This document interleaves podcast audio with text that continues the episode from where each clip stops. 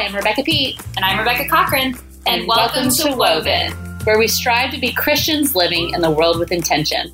And our prayer is that, to paraphrase Mary Zimmer, the Christ who knew Mary and Martha would show us the way of balance. Thanks, Thanks for listening.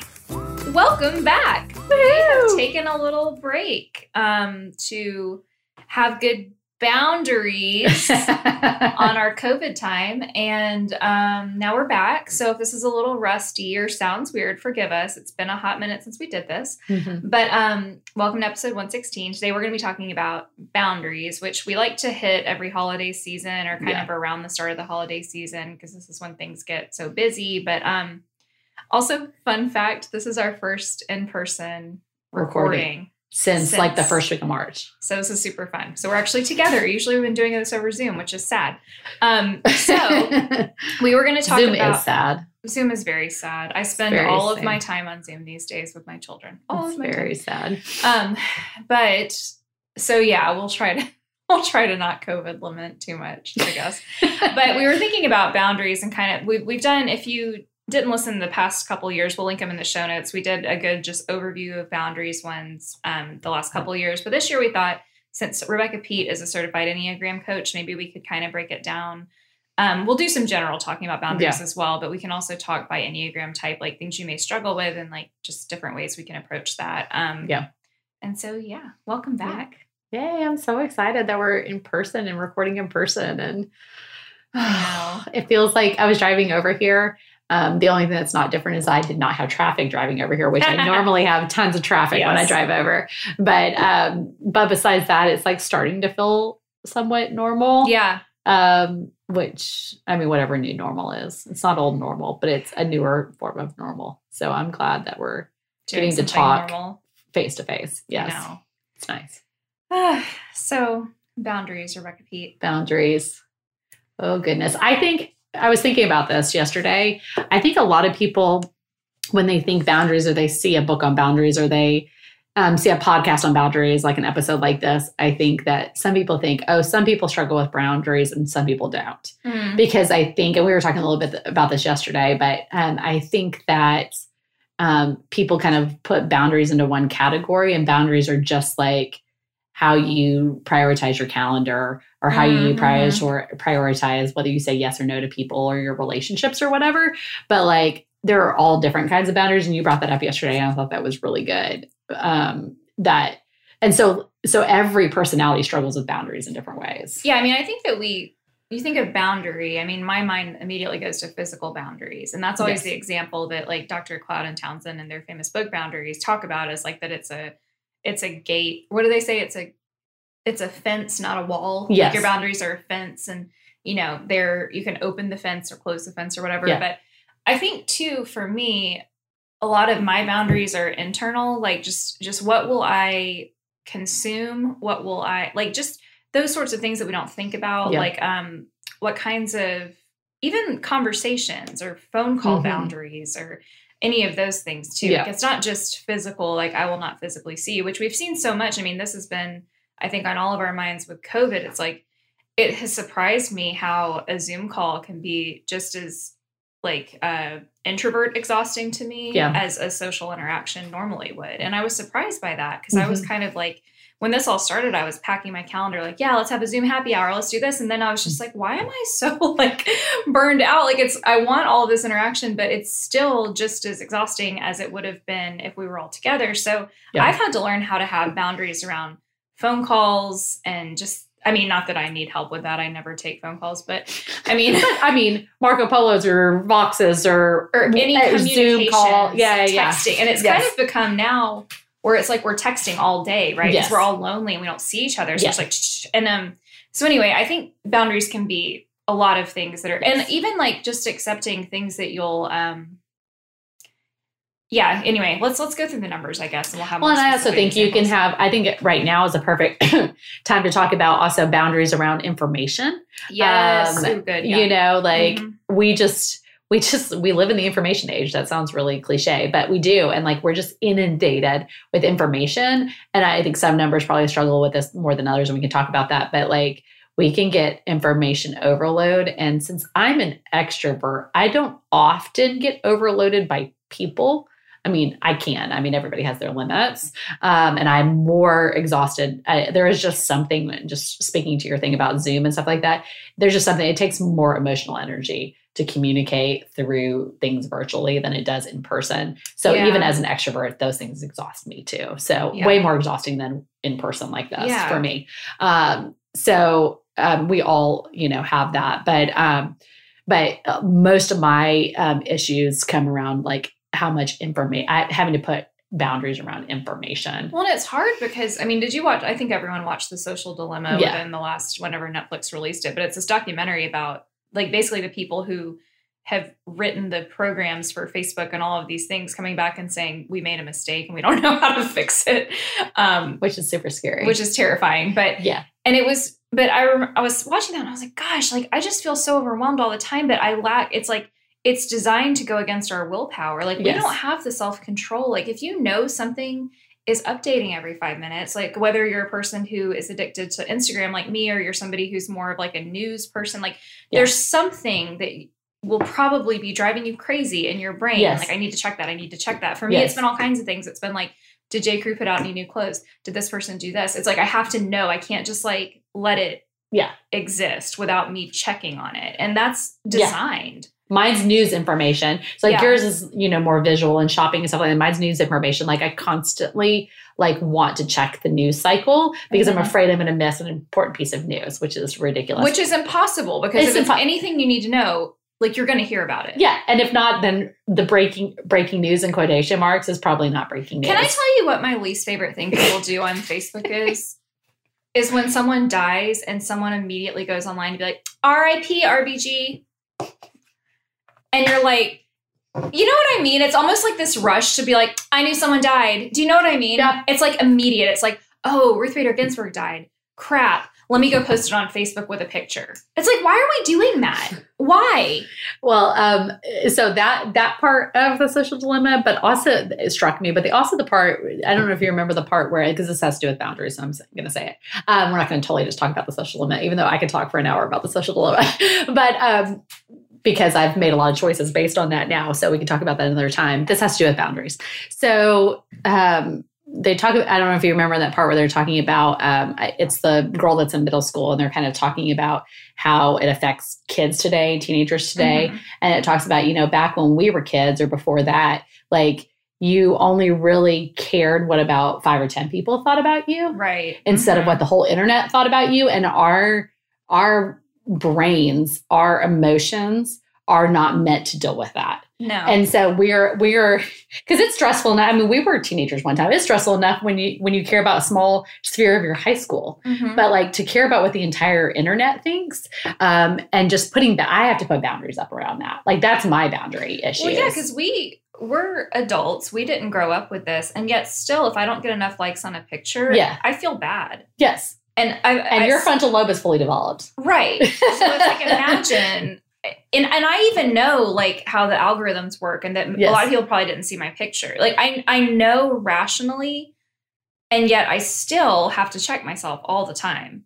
And then I get mad that because of the algorithms, more people aren't seeing my picture. Yeah. On the flip side. And so they've created this whole, but so yes. anyway, going back yes. to boundaries about yes. all this, it's just like, it's to me, this has all been kind of like a breaking down of my pride, because I think yes. we think, oh, well, it's just, it's just an app. Like I can manage this. I'm better. And it's like, no, I mm. cannot. I, you put me against Instagram, Instagram wins every single time. Yeah. So what well, I it's set to, up to win every single it's time. It's set up, but it's yes. like, we don't want to be outsmarted no. by a machine. Like but it's, we are. it's, it makes you feel like you're like a sheep, right? Like you're yes. just like, I'm not, I'm smarter than that. No, I'm not smarter than that. I'm not, because it's designed. So for me, one of my big boundaries with like just this COVID stuff, because I remember when it first started, um, I took off my, like, you know, if you have an iPhone, it'll like put, it'll say how much your screen time is and break it down mm-hmm. into what you're using and stuff. And you'll have like limits on apps and stuff. And I, I took it off, but then because I was just like, I, I need to give myself grace. Well, then I had a whole lot of grace for like several months. And then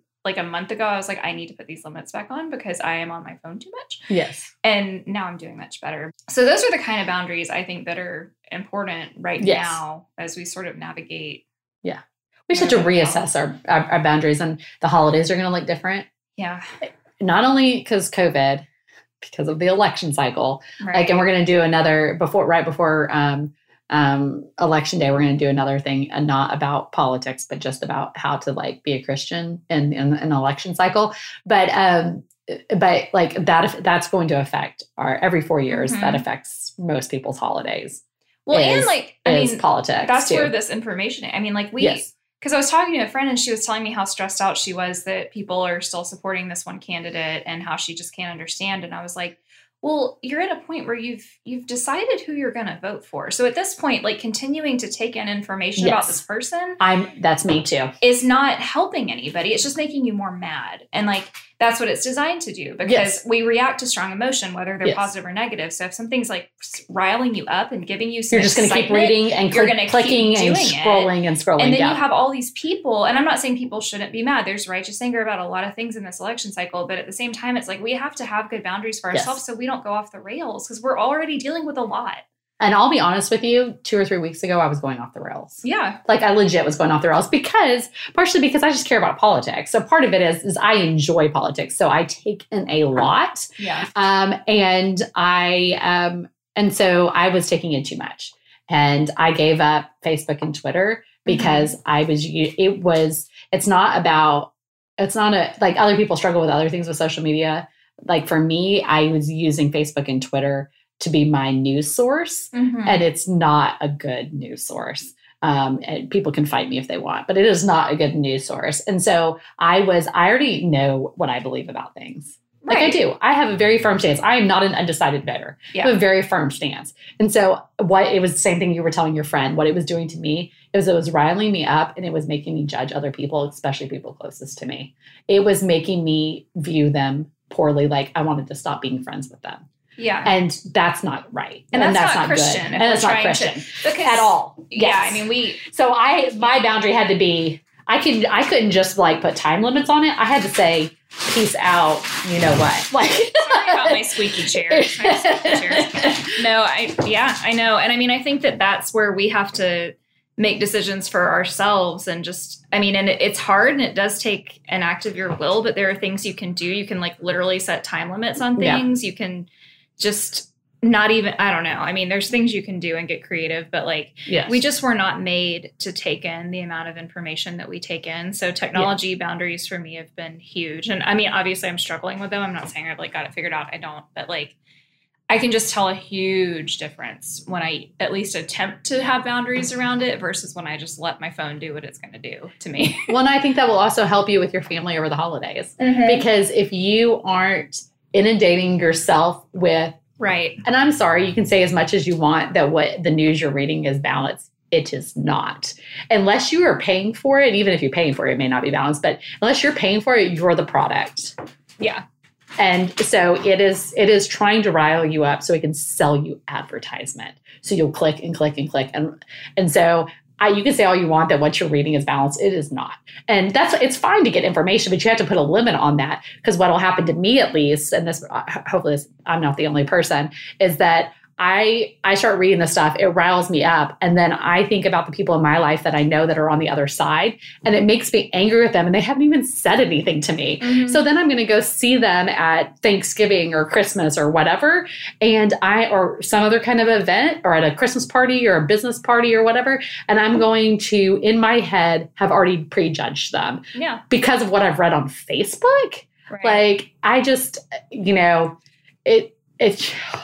It just, I'm really grateful for that, um, that like mute function now. Yes. Because the thing is like we have several family members we disagree with politically. And it, it was like, I kept getting the, their updates and I'm just like, we disagree, but I don't need to keep reading what you're posting because yes. it's not like, I love you. Yeah. And I disagree with you, vehemently disagree with you. But at the same time, like, I don't like it, it, what, when are we ever, um, like, if, say you and I disagree on, like, I don't know, say I think chocolate's great, you don't think chocolate's great. Like, when in our lives does that come up every five seconds? Yeah. And when do you go on Facebook and say, chocolate sucks, I hate chocolate? It's like, it's like not even something that would yeah. even come. And I mean, politics are different. That's probably a bad example. But I'm just oh. saying, like, it's not normal to have your disagreements like shoved down your throat twenty-four seven. Yeah, it, it happens. It happens more. It, it should happen more organically. Like yeah. We're sitting down and we're at lunch and we decide to bring up a conversation because we're interested in a topic, or it happens, you know, over the dinner table or something, instead of like, and I'm sorry, I'm just older on the internet than I am in person. Most people are. Because there's this air of anonymity or right. the. That's all of it. I mean, it's yes. not you. It's just like, that's what yeah. we. We forget that there's other human beings yes. on the other side of it, and we forget that we're fallible human beings. Yes. So it's very easy to think like that you're right yes. about everything, yes, and that everyone else is wrong and stupid. But I am. We all think we're right about oh, everything. Oh, I know, I know. And but the problem is, is it dehumanizes the other person. Yeah. And I have that. So I've had multiple people ask me, "Why do you give up? Give up Facebook? Does it just make you feel yucky?" And like, yes, it makes me feel yucky. But more than anything, I was dehumanizing my fellow human being because yeah. of what I read on Facebook. Yeah. And that is not cool. Um, so anyways, okay, let's talk about the Enneagram. Rebecca's tearing up for the first time in po- podcast history. I, not the first time in podcast history. But no, maybe. it's it's true. I'm and very it's, sensitive right now. Sorry. No, it's, it's just, it's not, it's not good. And like, I know yeah. that people disagree, and like, I, I, I know that this election is important. You know, I think all elections are important. Um, and this one does feel particularly important. But at the same time, it's like the election will be over and we still have to coexist with yes. these people no matter what happens. And yes. there are other groups of people who, like, as a as a privileged middle-class white woman, I say this fully acknowledging those things. But like, there are people who this election does feel life or death. Mm-hmm. And but at the same time, like, I need to make room for them to say that stuff because mm-hmm. it, it isn't life or death for me. And to pretend it is, is a lie. Yeah. And I think there's a lot of like people just like getting fired up on it. But it's like, let's let the people for whom it is life or death talk, and let's listen, and let's not yeah. be the ones like vomiting on Facebook every five seconds, you I know? Mm-hmm. And so I just, I don't know. That's kind of been my, I, I told you, I think I said this at the beginning of the year. I was like, I am just for a year going to try to listen and like listen to people and mm-hmm. not have opinions about politics. Mm-hmm. But like, and I mean, I failed because I've had some really hard conversations with my family since March, but I, I just think if we really, I don't know. What do you think about that? Because I mean, I do, I do see the side. Sorry, this is way off topic, but no, it's okay. It's just something I've been thinking about because a lot of the people I see active on social media are like fellow white people who are like bringing awareness to these issues like over and over and over and over again. Yeah. But like, I don't know. What do you, what do you think? Like, should we be? I mean, I I think there is a place for that. And I I don't want to completely diminish the good of social media. Yeah. And The Social Dilemma, if you haven't watched it, they don't completely diminish. They they believe, they truly believe that it's set out to do something good, and it has made good changes in the world. Yeah. It's just, and one of the most important things I take away from that is that the technology just outpaced our ability to deal with the ethics of it. Yeah. And we need, the, the, the technology needs to slow down so the ethics can catch up. And like, to me, that's the takeaway from the, the you know, ethics and regulation need to catch up yeah. with the, the speed of development. Um, that's what it is. It's just gotten smarter than us. Um, so we need to slow it down and catch up. Um, it, it, we're never going to get rid of it. Um, it's, the monster will always be there, but how do we deal with it? Anyways, um, where was I going with that? Oh, um, I think that there's good, and like social change has happened because mm-hmm. of social media. Um, and I think, I, I think the issue comes in when that social change Um, is done in a way, is done in extreme manners, um, and is done in a way, like, I think it, you can bring awareness, but true change, change, awareness brings change, but true change only takes place, like, awareness happens, but then you ha- it has to ha- happen in your everyday life, too. You can't just, mm-hmm. like, post a, um, yes, posting a picture or posting a news story or whatever can bring awareness, but if there's no relationship behind that, it, that awareness goes nowhere. So I think that like you have to pair it with relationship. And so if you're saying what you're saying has happened and, and people are posting things, but they're not doing the work personally and doing the work in the relationships in their lives, then I think it's fruitless. But if you're posting something, because I can think of good, dear friends of mine that post really good stuff. Yeah, for sure. But I know them, and I know that, that, that they're living that out in their life, and they're, they're listening to people, and they are, They are striving to get all the information and to be grace-filled and all of these things. So I know their heart behind it. So I think that's the big thing. I don't think we should stop um, altogether the awareness on social media, but I think there has to be something behind that. Um, and that, and we can't really know that for other people, or, I mean, that, that's up to, you know, we can only check ourselves. We can't check other yeah, people. That's true. So anyways, well, enough about social media. It'll probably get brought back up when we're talking about the Enneagram and boundaries, but okay. So well, anyways. What number? I didn't mean to offend anyone by that statement, by the way. I don't think you offended anybody. Well, I'm just saying, like, yes. I, I'm not saying that, like, white people shouldn't post social. No. But do you know what I'm saying? I no, just, I know exactly what you're trying okay. to say. Yeah, there just has to be. Because I post stuff. I mean, for, like, I'm not, like, yeah. I, I don't know. I just, yeah, I get frustrated. There also needs to be more listening. I think, yeah. I guess this is what I'm saying. I think that if you are a white person, you have the um, people and people listen to you.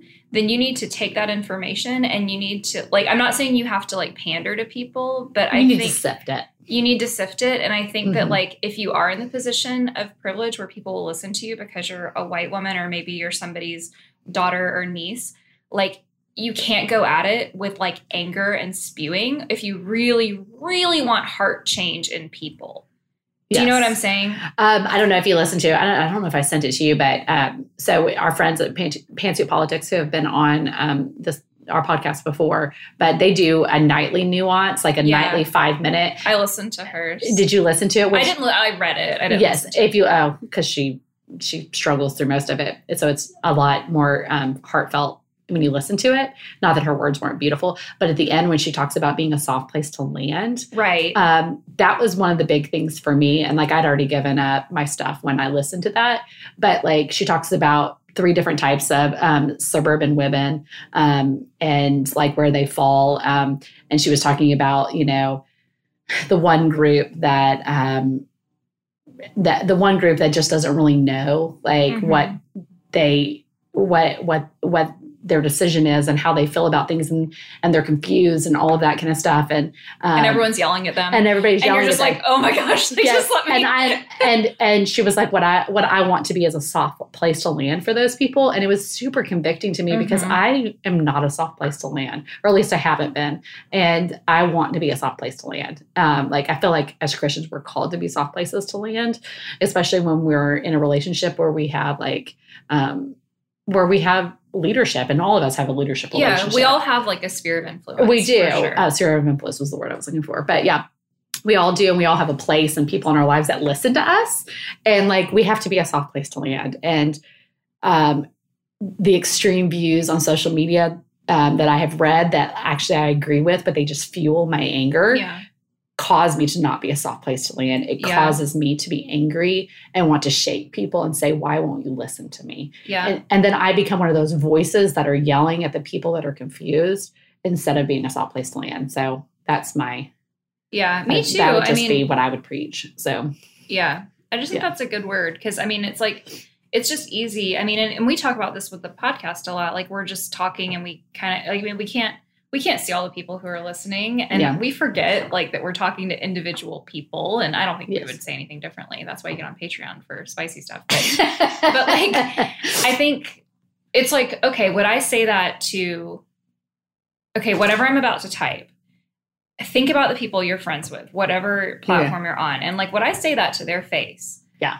And if I wouldn't, then it's like, because the thing is, there's nothing wrong with passion.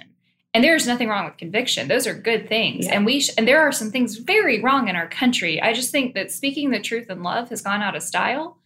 And it needs sure. to come back in because, I mean, the thing I've just been convicted about is if somebody really wants to change, like, you can look at pictures of people having Trump boat parades and get angry and say those stupid people.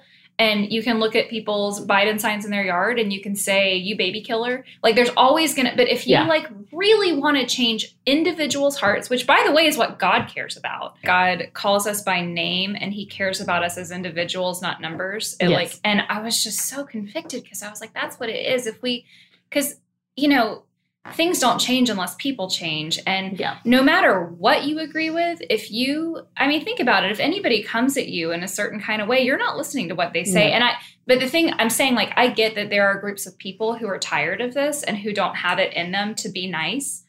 But the thing is, like, if you're a white person, you do have it in you because you have, yes. so you, you do have the, you do have the bandwidth to extend yes. grace. Yes. Because you have not been dealing with systemic oppression your entire life. Yes. So let other people be yes. angry. But our job, I think, is to learn to speak the truth in love. Take this information yeah. we have and say, how can I make this understandable to people like me? Mm-hmm. Instead of just jumping on the bandwidth, the bandwidth of like, oh, or bandwagon of like, I'm so angry. It's like, okay, good. You should be angry, but that's not helping anything. Yeah. You know, I, I'll put this in the show notes, but right now, because I need to hear a lot of this right now, because, um, you know, I'm not passionate a lot of things, but this is one of the things I'm super passionate about. And so I, um, I'm reading Scott Sauls' book, The Gentle Answer right now. Okay. Uh, he, it came out mm, like in March, like right about COVID, and I bought it then and I just hadn't read it. And this is just a time, you know, you know, sometimes you buy books, you're like, I know I'm going to need to read this, but you don't read it when yeah, you buy it. Yeah, tell that to my husband, because he just doesn't understand why I have stacks of books all over my house. Well, I do. So, so I'm, I'm not a, yeah, I, I can help you on that. My husband would like to know too. He's like, we have a library card. Anyways.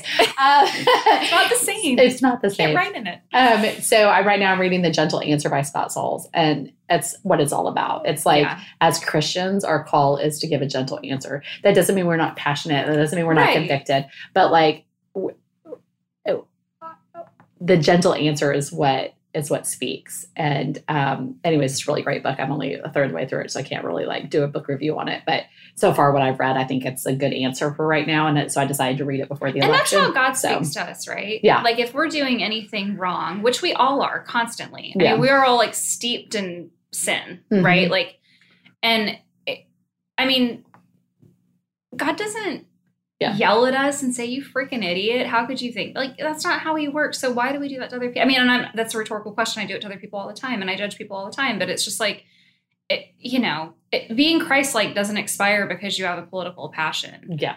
Right. Like, so we have to figure out how to do this. Yeah. I think, so I think bringing it back to boundaries, I think the breaking point for me, bringing it back to boundaries and relationships in my life, the breaking point for me was I was at um, a dinner with friends, like deep, deep, close friends. And I was shouting. And um, this is like, right. This was like, like recently? Week, yes. It was the weekend before I gave up social media. Well, um, Facebook and Twitter. Um, and I found myself shouting at a restaurant when it was the other person's birthday, because I was angry about something politically that I was super passionate about, with people who don't vehemently disagree with me. They were just like having a different opinion than me. But I had spent so much time listening to my side mm-hmm. that I was so riled up when I got to that dinner that I did not, th- that's not me. That's not who I am. Like, yeah. that's not how I, and, and especially with like a super close relationship, like I, I remember leaving that dinner going, something has to change. Like I can't, yeah. I felt, I was super convicted by that experience. Luckily, they love me dearly and haven't stopped being friends with me. But like, I I just had something had to change. Yeah, you know. And um, I think I think that part of that is self awareness. And I think a few years ago I wouldn't have had that self awareness. So that because that's our segue to the Enneagram. It's like yeah. to be able to understand how each one of our personality types needs to deal with boundaries in our life, we have to like know who we are first. Yeah. So that when those trigger points happen, we can be like, um, Beth McCord calls them, um, the, what's the strip, the bumble strip on the, the road. Ru- rumble? The rumble strip. Yes. In the highway, you know, like once you know the Enneagram and you kn- you're self-aware of your weaknesses, like yeah. w- when, when triggers like that happen, mm-hmm. they're like a rumble strip, and then they can put you back on the road. Like, which like, let's, yeah. say that for like the Enneagram. I feel like it just needs to be said every time we talk about the Enneagram that the point of it is not to entrench you in your yes. habits. The point of it is to grow you out of that. Yes. And I think a lot of times, like, it's really easy for me to be like, well, I'm the four. Yes. Oh, well, it's how I, I am. Do that too. And it's like, no, like it's, it's meant to say like, this is you. Here's your yes. mirror. What are you yes. going to do about it? And I, and I can just be Fix like, I'm a, an aggressive, passionate person. Yeah. And who wants to be right all the time. Okay. Yeah. That's my personality. But yeah. there, there are weaknesses in that. And I need to see those. I need to check those weaknesses. And I need to, like, the goal of the Enneagram is to bring me towards my strengths and down, down a, like a growth path. And I wasn't currently on a growth path. Yeah. Like I, but the Enneagram kind of helps us like redirect um, ourselves. Yeah. Yeah. Well, and I think like, it's just important to remember too, I know we've gotten really off topic, but just, you know, it, just as you're saying, like, you've gotten too passionate, like, yeah. there's also the people like me who have not, like, always been passionate enough or have shut down. Yeah. And both of those have room to grow. And, like, yes. sometimes our boundary is opening yes. and doing more. Like, it's not, because I think boundaries, we think it's, like, doing less. It's but negative, for me, yeah. it's, like, I've had to incorporate, like, almost nearly daily exercise into my life since COVID for my mental health. Yeah. Like, that's an expansion of a boundary. Yes. You know, and, like, there's other things that we do that are actually, like, adding to our lives. So boundaries don't always take away. A lot of times they add, add healthy yeah. things. So for me, it's, like, really good to do research on these issues yes. and to learn and say, like, you know what, there is a lot I don't know. And instead of, like, judging the two groups of people as who I want to be, let me actually figure out what I do believe deeply yeah. and, like, be convicted so that when I talk, I don't have to, you know, lean on sound bites, but I can really speak from my heart as a person who loves God and hopefully other people well, and I can maybe make change really. So yeah. Yeah. Well, that's good. Um, okay. So what number do you want to start with? Ooh, let's start somewhere like, let's start with eight. You want to start with eight. Uh, so, so with eights and boundaries, I was actually, so my husband's an eight, and I was asking him about this last night when I was thinking about it. Like, with boundaries, um, eights are one of those people, I think they put up walls. Mm-hmm. So you were talking mm-hmm. about how town, uh, Scott and Townsend yeah. about fence and walls. So eights of all the numbers, I um, besides five, um, put up like massive walls. Yeah. Um, and mo- and the fives, we'll get to the fives reasons for doing it later, but the eight's reason to put up these mat, like they're really good at putting up boundaries, like too many boundaries. Mm-hmm. Um, and when they're healthy, those are very good. They're really good with boundaries. And when they're unhealthy, they just become impenetrable walls. And it's usually around vulnerability. Mm-hmm. So, um, like I said, fives are for different reasons, but like eights do not want to be seen as being controlled. They don't want to be seen as being weak. And so they put up boundaries so people can't see their vulnerabilities. If eights are super unhealthy, they put up whatever massive boundaries they need to put up so that people don't see their vulnerabilities. So I think th- the work that eight needs, eights need to do, kind of like you were talking about earlier, theirs is they kind of need to like take, like some, some people need to build more walls, and we'll get to mm-hmm. the numbers that need to build more walls, but usually eights need to take down some walls yeah. and like poke some holes in their walls, you yeah. know, and allow some openings to happen and um, allow people. And, it, and you, since eights are so afraid of um, being, um, not, not just being vulnerable, but what's the word I'm looking Controlled? for? Controlled. Controlled, but also they don't want to be taken advantage of. Mm-hmm. So eights have, that's like one of their big fears. Mm-hmm. Um, so it's okay that it's a small sphere of people that you let in, but you have to let somebody in. Yeah. Like eights just need to, to, to just see that they need to put, to take down some walls. Yeah. All right, that's the big thing for them. Uh, nines are the opposite. Okay. Nines tend to um, want to merge with everybody. So okay. they have very permeable walls. I see. Okay. Because they don't want to be seen that they aren't available and that they're not um, going to be for you and they're not going to be a peacemaker. Like they just, they, they, they open and close at will uh-huh. their, their fences um, without even really thinking about it because they just want to merge so much. So I have people. a couple good friends who are nines, and I've noticed yeah. that they'll do what I do, which is like, they'll kind of go dark sometimes. Yes. But it's like, it's not about me. It's just like, I'll notice they'll just get to a point where they're like, you're like, yes. where'd you go?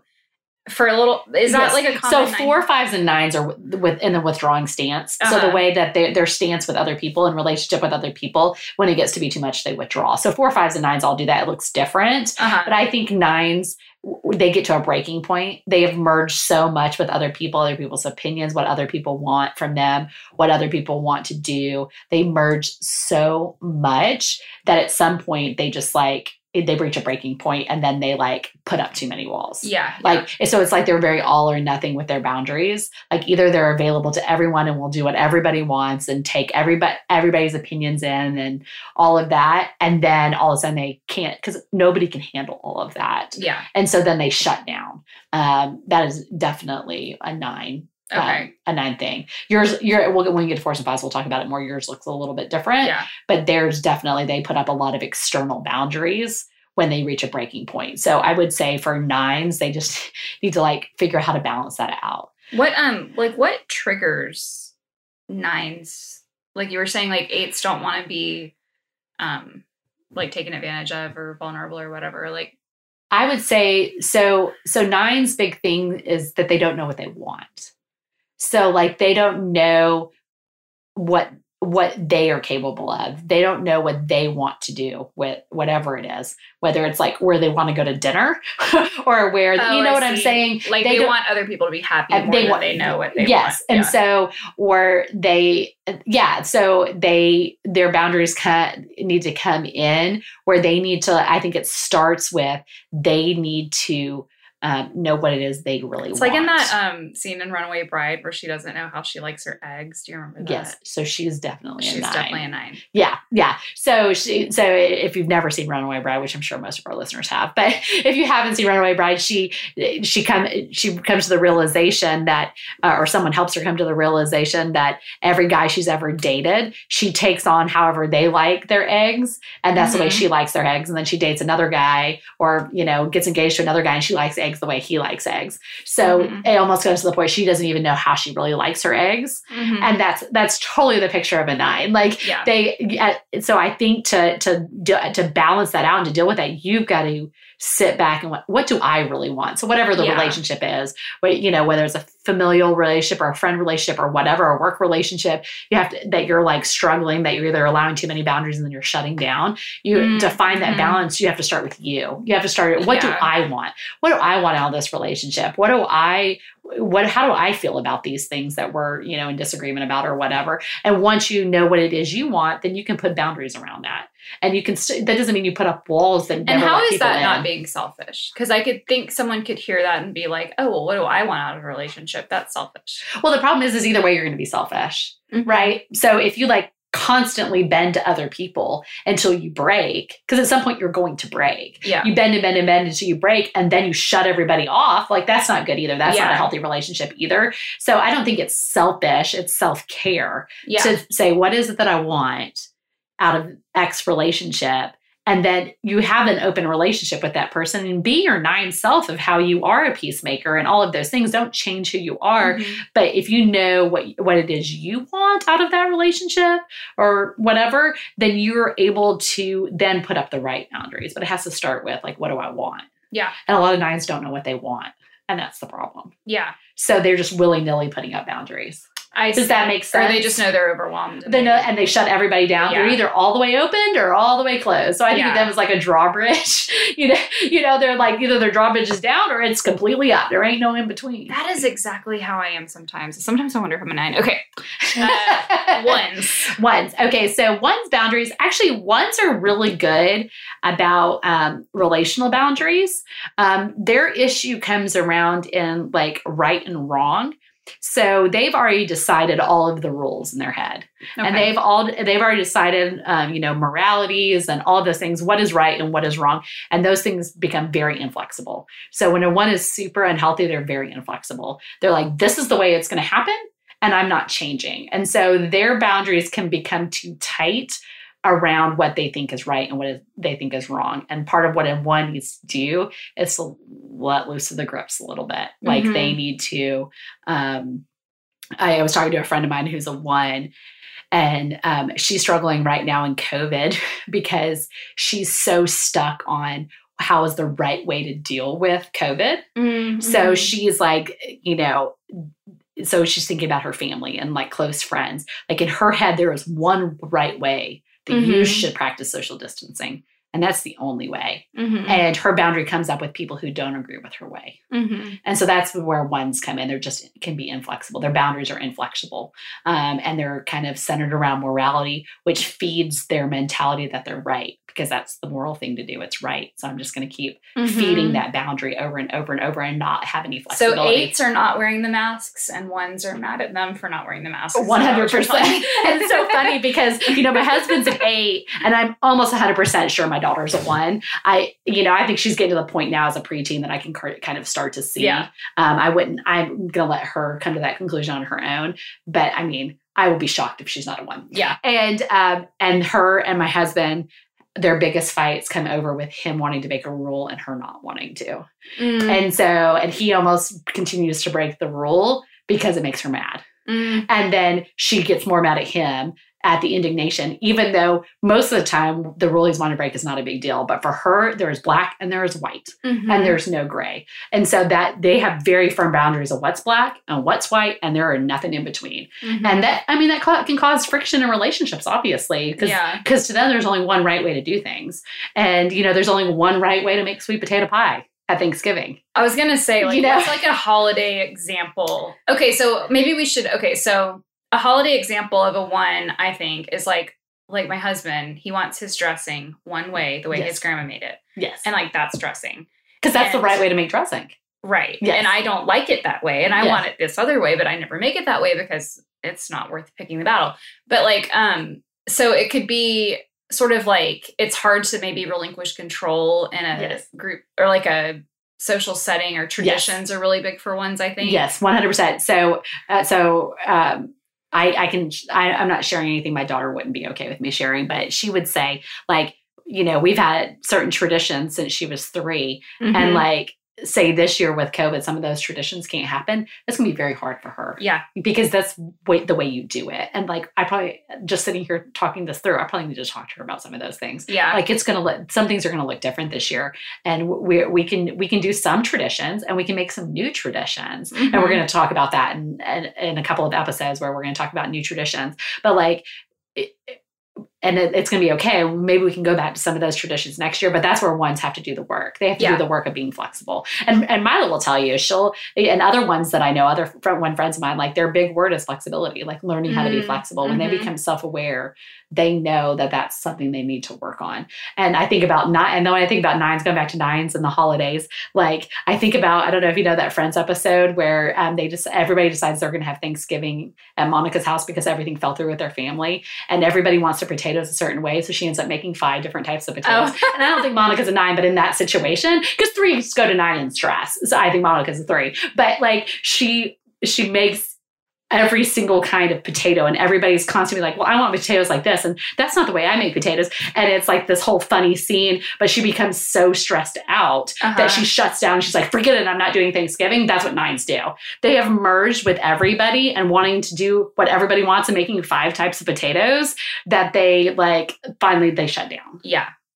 From the stress of it, because you can't please everybody. Right. And you have to just be like, and people are going to be mad. They are. No, you're, and you have to be okay with people being mad. I saw a meme the other day that I loved so much. It says, um, um, not everybody's going to like you, and you don't like everybody. That's true. We you forget know, that part. Yeah. We forget that there's like tons of people we don't like, but we're like, but why don't they like me? Exactly. It's like, well, I don't like them. that's, that's the best one. Like, you don't like someone, and then you're like, but why don't they like me? And it's like, we don't like them anyway. What difference does it make?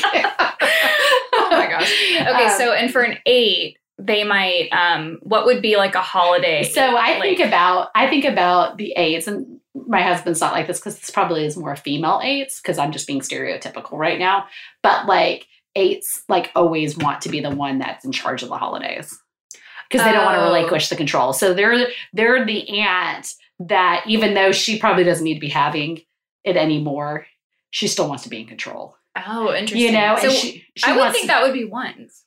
Yeah, but, it, but, in a different way. Okay. Like, so ones, ones would want to do it because they wanted everything to be done perfectly. Eights would be because they just don't like the sense of being out of control. Okay. Does that make sense? Mm-hmm. Or they want to tell, they want to tell you like all the presents that, you know, like how the present exchange should work or whatever, because oh, they want to be in like control. They get mad and you're yes. like, it's not that serious. Yes. Yeah. yeah. Okay. I'm trying to think of an example in our family because David wouldn't mind me sharing, like, eights can also be passive aggressive. Okay. Especially if they have a nine wing, they can be very passive aggressive. So I try to think of like issues that we've had in the holidays and like I'll, um, I'll plan all of these things. And then David will start feeling like the holiday calendar is controlling him. And so oh. passive aggressively, he like disengages. Uh-huh. As a form of punishment. Like and he'll I think, come, but he's like not into it. Yes. Or... And, and it's obvious yeah, yeah, yeah. to everyone. And then oh. I get embarrassed because I care about what people think. Or he purposely makes us late for things because that's his passive, passive oh, aggressive way. Okay. Of, yeah. And he would tell you this, that, that, this, yeah, yeah, yeah. this. I'm not like dumping on him. But like that's a normal eight thing to do. Gotcha. It's like they feel out of control, so they're going to try to control the situation another way. And usually it's passive yeah. aggressively or punishing you somehow. Uh-huh. And so eight's got to get a grip on that. Like the eights need to learn how to break down the wall and say, I feel, this is very vulnerable to say, I feel like our calendar is controlling us and I'd like to make some changes. Mm-hmm. But that's a very vulnerable place to be. So yeah. instead they passively aggressively try to control the situation. And they may not even know that's what they're oh, feeling. Oh no. And, and, and I, we've had arguments before and he's like, I'm not, I'm not trying to punish you. And I'm like, I don't think you set out to punish me, but this is but because actions, you feel yeah. out of control. You're trying to control the situation in another way. And it feels like punishment to me. Yeah. Does that make sense? And so like they need to be open with upfront with, yeah. And I think sometimes with eights, they're so future oriented. So are threes and sevens, they're so future oriented that they're not thinking about the present. So when you tell them we have X, Y, and Z at set family's house, mm-hmm. at the time they're like, yeah, it's okay. Because they're not in the present. They're already thinking about something else. Yeah. And then you get to that thing and they're like, I didn't agree to this. Yeah. And you're like, uh, yeah, you did. You know? So so eight, three, sevens, and eights all have to worry about that because they have yeah. trouble being in the moment and making decisions in the moment. So. Gotcha. So um, twos. Twos. I think twos, we, I think it's easier for us to think they're the only ones that struggle with boundaries. Yeah. Because I think they they struggle with them in the stereotypical way. Which is like letting people walk all over them, kind of. Not letting... I mean, yes, it can look like that. I think that happens more with nines, but like twos is more of like, yes, I'll bake that cookie for that party. Yes, I'll bring the paper plates to that party. Yeah, because no, twos don't bring paper plates. No. Twos, twos yes. steal them most. Okay, I'm saying that I do because I'm the one who always signs up for the paper plates. Twos do the most. Yeah. So like, but they sign up for too much because I we were talking about this before, and I was talking about this with a two friend of mine. Um, she was telling me that like. She struggles with prioritizing mm-hmm. because twos think that everything is for that, them to do. Mm-hmm. Like if it's a need, they're supposed like to meet over it. Over responsibility. Yeah, over responsibility. So like they don't they don't think what twos need to do is twos need to be like, is this mine to do? Mm-hmm. Like I tell all of my two friends, I have lots of really close two friends, and I'm always like, but is that yours to do? Mm-hmm. Because it may seem like everything is yours to do because you're a two, well, but not everything is for you to do. When people know you do stuff, things can become yours to do because yes. like, well, she'll do it. Yeah, so yeah. you have to like, that's where the boundaries come in. You have to put up boundaries. And yeah. the, the problem is, is like twos will kind of do like nines sometimes, and they'll, they'll get to a breaking point because you can't, we can't be everything to everybody. Yeah. We can't.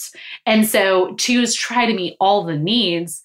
And they break down because they get resentful. So that's the big thing with twos. Yeah. They get resentful because their needs aren't being met. And a big thing for twos, the reason why they do everything is because they receive love by being appreciated for what they do.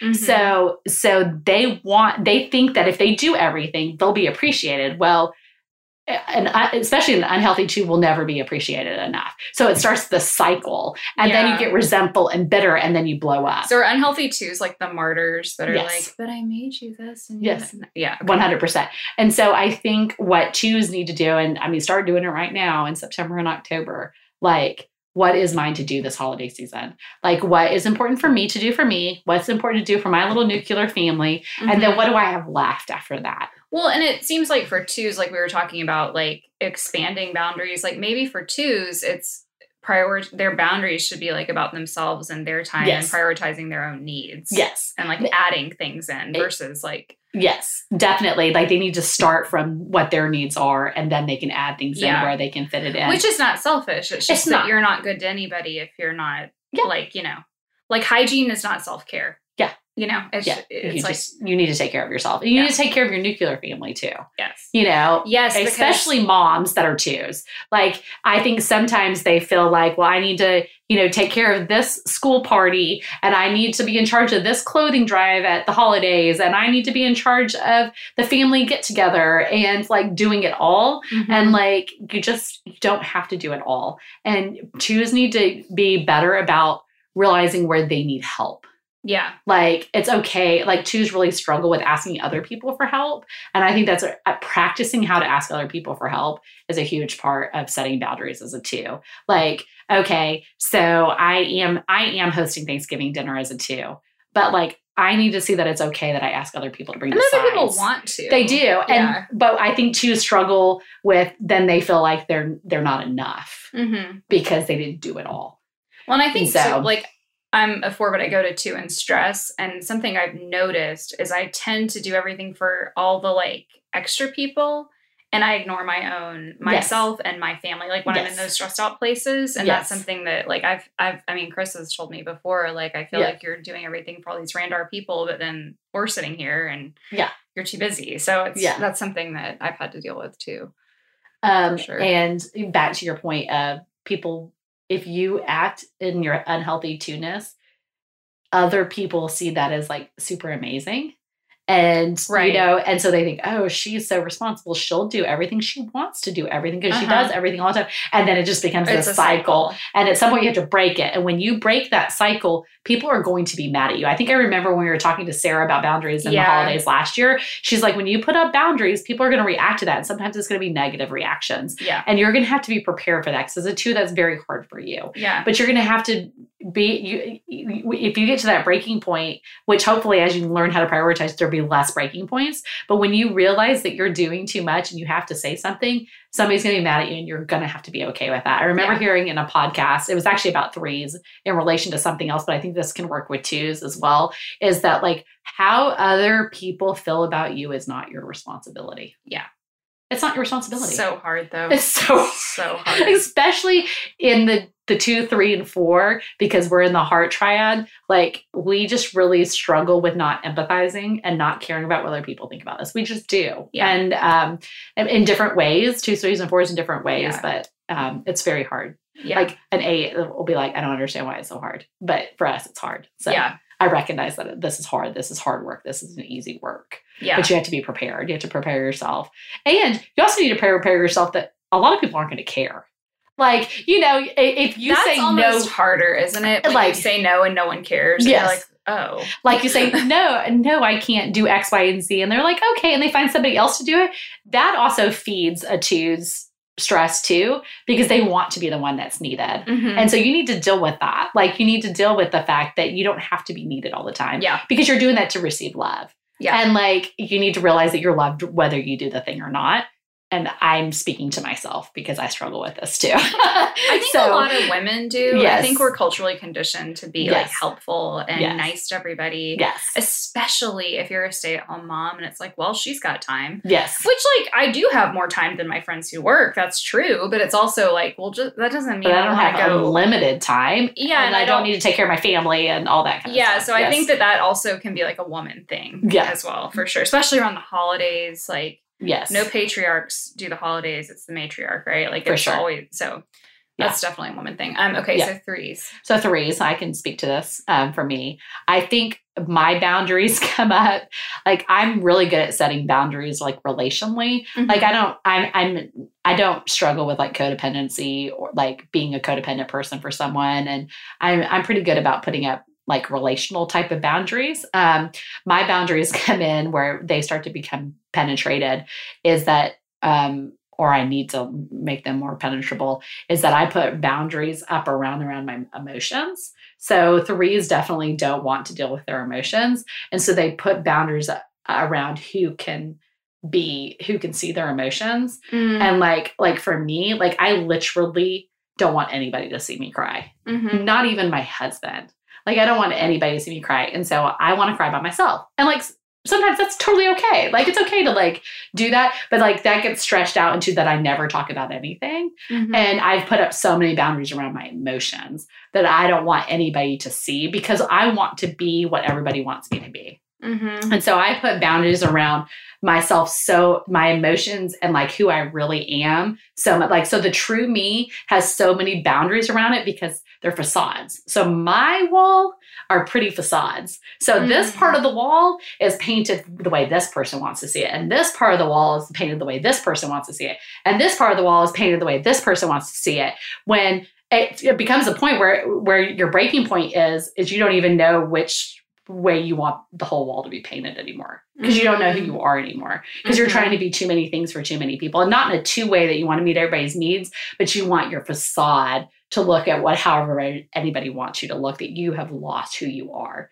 So I think for threes, they're going to, we have to kind of, us threes are going to have to be like, people are going to love us for who we are no matter what. And we have to know that. Like, yeah. And I still don't know that. Like, I still mm-hmm. struggle with that. I still struggle that if people see the real me, they won't like me. Mm-hmm. And so I have to put up all of it, and I need to be everything to everybody. So, like, that's part of my boundaries.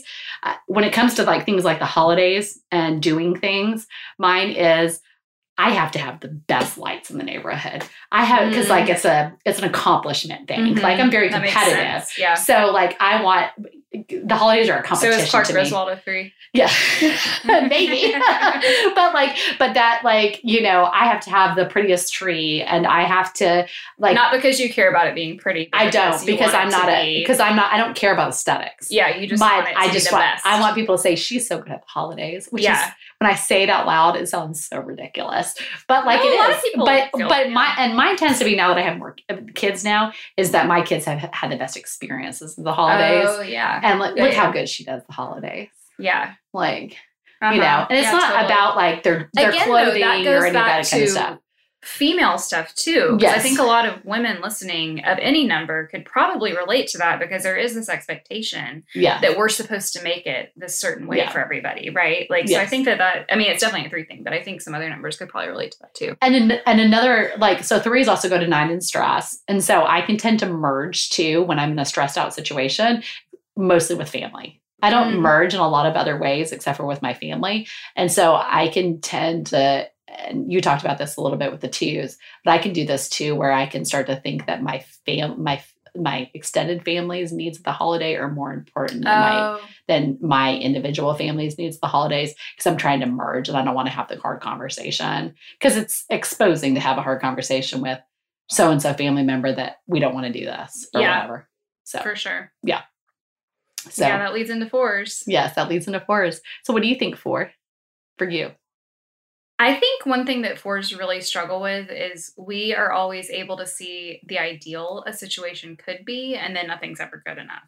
Yeah. So like for me, I mean, and I've dealt with this a lot during COVID too. It's like, you know, you have these things like, oh, well, we're staying home. So we're going to do, or like another garden and we're going to do this and we're going to make it like the best, you know, because yeah. it's like, I, it's the ideal. It's like, yeah. and then I have the ideals of like what the holidays are supposed to, it's all these ideal feelings, yeah. though, which we can't control our feelings. So I yeah. think like, well, this is how Christmas morning is supposed to be. And I've been yeah. disappointed every Christmas morning because my kids don't wake up and do the emotions I think they're mm-hmm. supposed to do. And then when they don't have the emotion about the present, I get like, and I, I don't get mad at them because I'm a little healthier than that, but like, you know, I feel that yeah. stuff. And so for yeah. me, a lot of times it's expectations. Um, boundaries come back to like, I have to be able to know what my expectations are yes. first and then be okay. Like my boundary is like, it's okay if it's not perfect. And like s- just saying that and actually like living it instead yeah. of then going back in my head and like, well, how could I fix it? Yeah. You know, like, yeah. I just, I think for me, and also it's like the ideal feelings. Like if it doesn't yes. feel right, yeah. then I'm upset. And a lot of times we can't control that because there's yeah. people. Yeah. And people have emotions. And, and for, I mean, you know, like the holidays can be really hard for a lot of people. Mm-hmm. You know, it brings up a lot of loss and grief sometimes if someone's not celebrating yes. with you or like whatever, you know. And so, and I think like a lot of people, um, it's almost like how people are with like vacation where they're like, oh, yes. it's vacation. Everything has to be perfect because it's my yes. vacation. It's like people feel like that about the holidays Always, sometimes. Yes. And then, you know, because I think fours, we feel everyone's feelings so deeply. If someone's disappointed or, you know, like whatever, like things aren't, it's like we feel that and we internalize it and we're like, yes. oh, I threw a crap Christmas. Like, yeah. so I think, and then like aesthetics, um, I actually lean into my aesthetic stuff more, I think.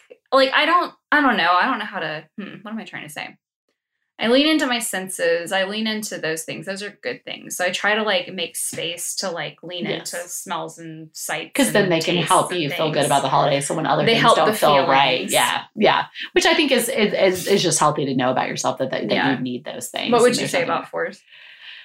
I would say, yeah, fours constantly live in this battle of being not enough and being too much. And so like, you just have to check that with um, familiar relationships at the holidays. Like when you make decisions to do things or you say things at the dinner table at Thanksgiving or whatever, like fighting back those negative emotions. Like I think you, I think um, fours can tend to put up boundaries when around their negative emotions because they don't want to be seen as too much or too little. Mm-hmm. And so they, they turn very inward and like judge all their emotions because they're worried that other people are going to see them as not enough or too little. Totally. And so we just had to be okay with like having those, those emotions. That doesn't mean we need to be unbalanced our emotions, but we don't need to feel this need that we had to put up all these boundaries around our emotion. Or fours don't need to feel like they need to put up all these boundaries. It's funny, like as much as we value authenticity, yeah, it's like, I mean, authenticity is probably the most important thing to fours, but then we still don't like it sometimes, yeah, you know, and we still want it to be like ideal, you know, like we want to yeah. feel like so happy, yeah, even if it, but like if it's fake, you know what I mean? It's like we have these like expectations on how we're gonna feel, and that's just not realistic. But we think like, well, it's supposed to feel this way when I. You know, we're all going to say what we're thankful for, and then I'm going to cry because yeah. that's what I'm supposed to do. And then when you don't cry, it's like, oh, I didn't have that moment of, you know, yeah. overwhelming gratitude. But then if you cried too much, but then if like, you cried too much, oh, like, I was too emotional. Yeah, yeah. It's so you just need to, yeah, be okay with that. Yeah, you yeah. need to not put up so many boundaries and not that. Make it so much about the feelings. Yeah, because then you kind of lose everything else. Yeah, it, it makes it hard to be in the present when you're thinking yes. about your feelings. Yes, for so. Sure.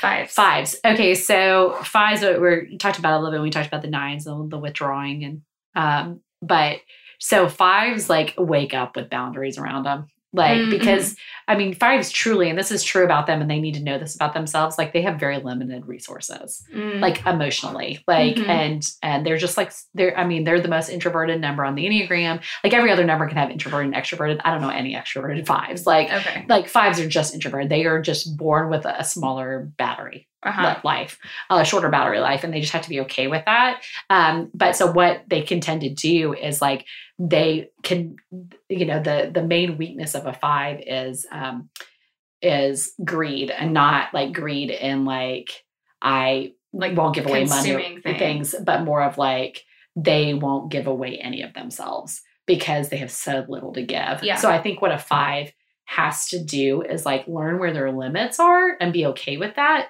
But they also need to know that there are, they, they can push to those limits. Mm-hmm. So I think fives, unhealthy fives, know where their limits are, and then they pull all the way back away from well, those and limits. They'll be renewed. I mean, yes. just because you have a short battery yes. life doesn't mean you can't be recharged. Yes. Like, so I would, I, I would, and also know that fives do better if they plan.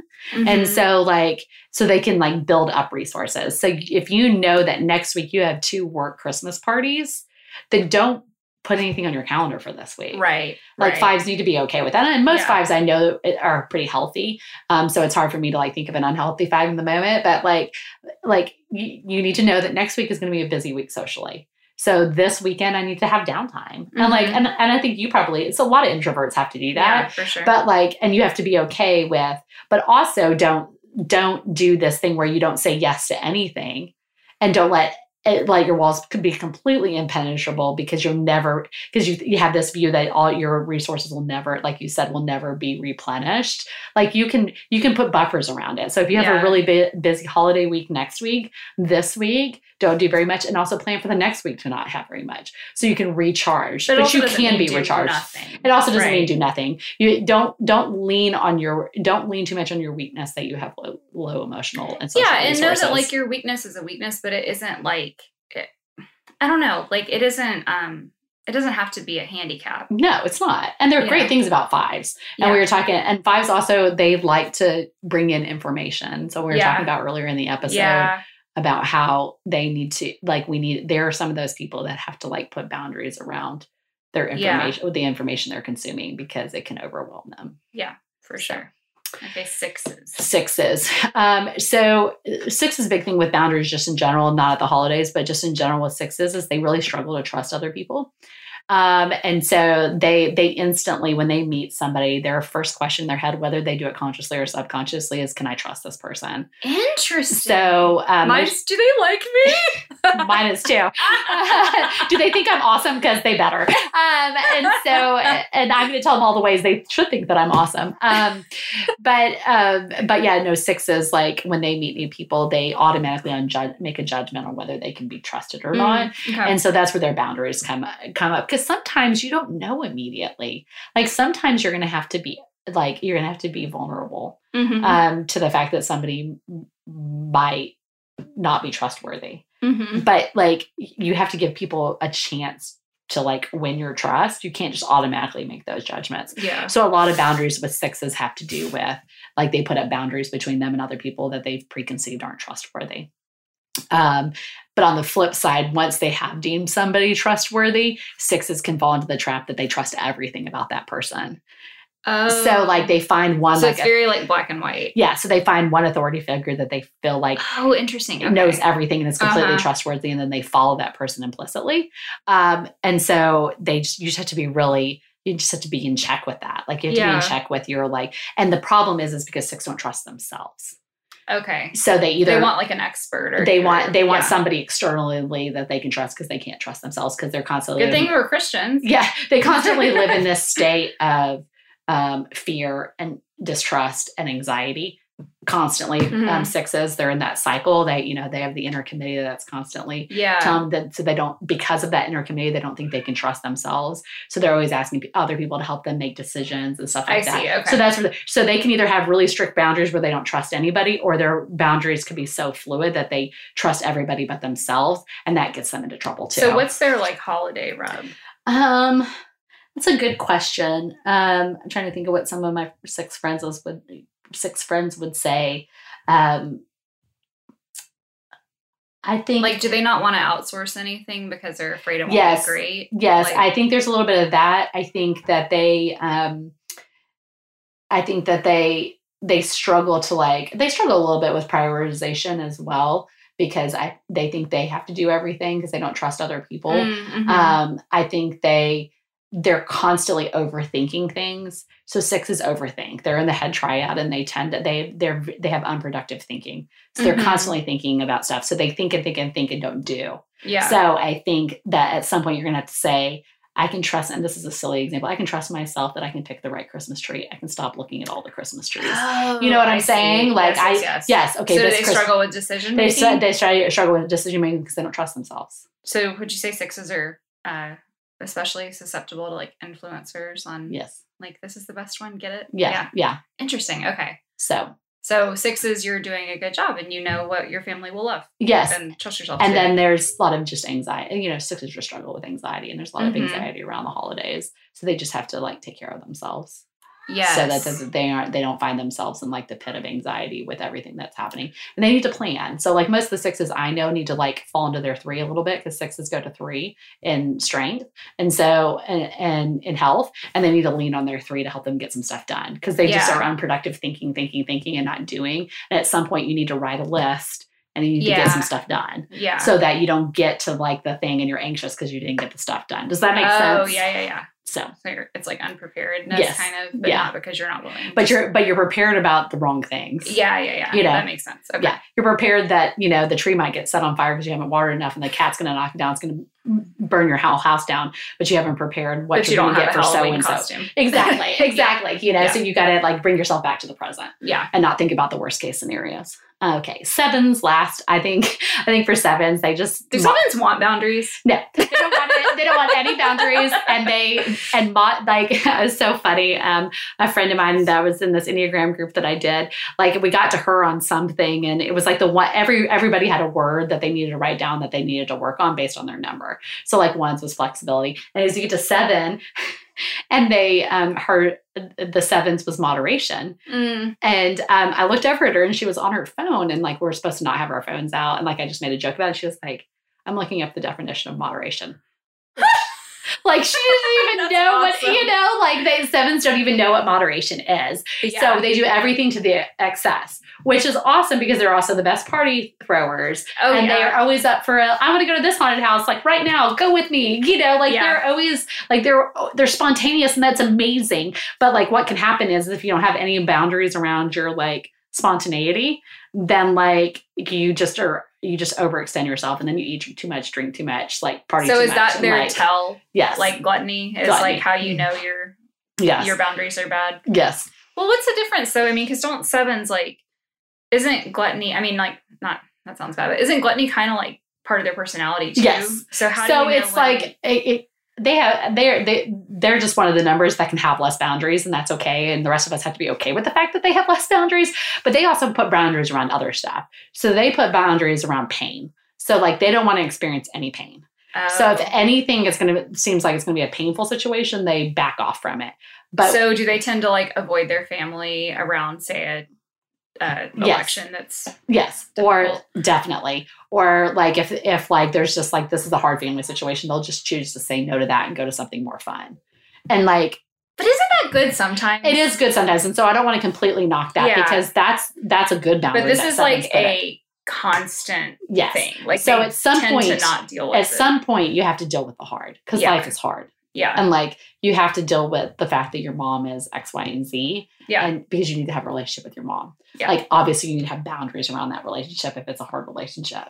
But like, but great things about sevens is like they often don't, aren't in a codependent relationship. So if they, if they, if they have somebody in their family who has like a victim mentality, like they're a good person to deal with that person. Oh, okay. Because they aren't going to become codependent with that person because they, that's, they can't handle. Like most of my best seven friends cannot handle like drama and like a yeah. victim mentality. Uh-huh. So they are a good person to deal with those relationships because they're not going to get sucked into them. Yeah, yeah, yeah. But you have to be willing still to push and lean into those relationships and lean, lean into your strengths. That you are a good person to deal with those. Yeah. I mean, the, all, the, all, the onus doesn't need to be completely on you. Yeah. But like trust yourself that you are really great at putting up boundaries and you can still have a relationship with that person even though it's hard. Yeah. So most of the sevens that I have, that's like an area that they So I would with. say for sevens, do you think um, budget could be a boundary? Because sure. my friends who are sevens tend to overspend, spend too much money, or yes. it's, there's not a lot of, um, what's the word? Um, not thoughtfulness, but like, it's just kind of like, well, I had a bad day. Frick it. I'm gonna go buy, I'm you know, buy the stuff. Best bottle of wine, and we're gonna enjoy. You know, like which is great sometimes. Yes, it right? is. Like that, that's what we friends, love about our sevens. Yes, my seven friends teach me to just enjoy life. They in do, ways that and I and, and I don't want sevens to stop enjoying life, but but we should be aware of like our. I mean, unless you're like a multi-gajillionaire seven, like there's limitations and there's boundaries yeah. around what you can do and what you yeah, can do. Yeah, and something Chris and I were talking about recently is like. We want to kind of like taper back now just with like treats just in general, because it's like, well, when the holidays come, nothing's going to feel special. Yeah. Because we've kind of been like treat yourself mode. We're like just buying stuff we want, or I don't know, because we're not going anywhere. And like a lot of people are doing that, or like eating really awesome dinners or whatever. And it's like, we have to kind of cut back because then things aren't special if everything's special, right? Like, yeah. So I wonder if that's like a seven thing yeah, too. Yeah, for sure. Bit. And sevens also, um, because they want to do everything and they, they want to do it to the excess, sometimes they move away from things before they're done. Mm. So they're constantly starting new projects and constantly. Oh, okay. And there's other numbers that do that out of, and they stop out of perfectionism or it's not the ideal or whatever. Mm-hmm. But with sevens, it's because of that, the next big idea came up. Yeah. So they need to put up some they're boundaries. Distracted. They're distracted. So they got to put up yeah. some boundaries. Okay, maybe I've already started three or four things. Maybe I need to finish one of those. Yeah. So that's an act of moderation. Yeah, that's good. Yeah. So it's been good. It's a good episode. It um, is. It's long, I think. But it is, I know. We may end up having to make it too. Or you're just like, you haven't heard from us in like a month and a half. So like, here, we're going to give you two hours. Here's some vomit. um, well, I'm, vomit. It feels good to be back. It does.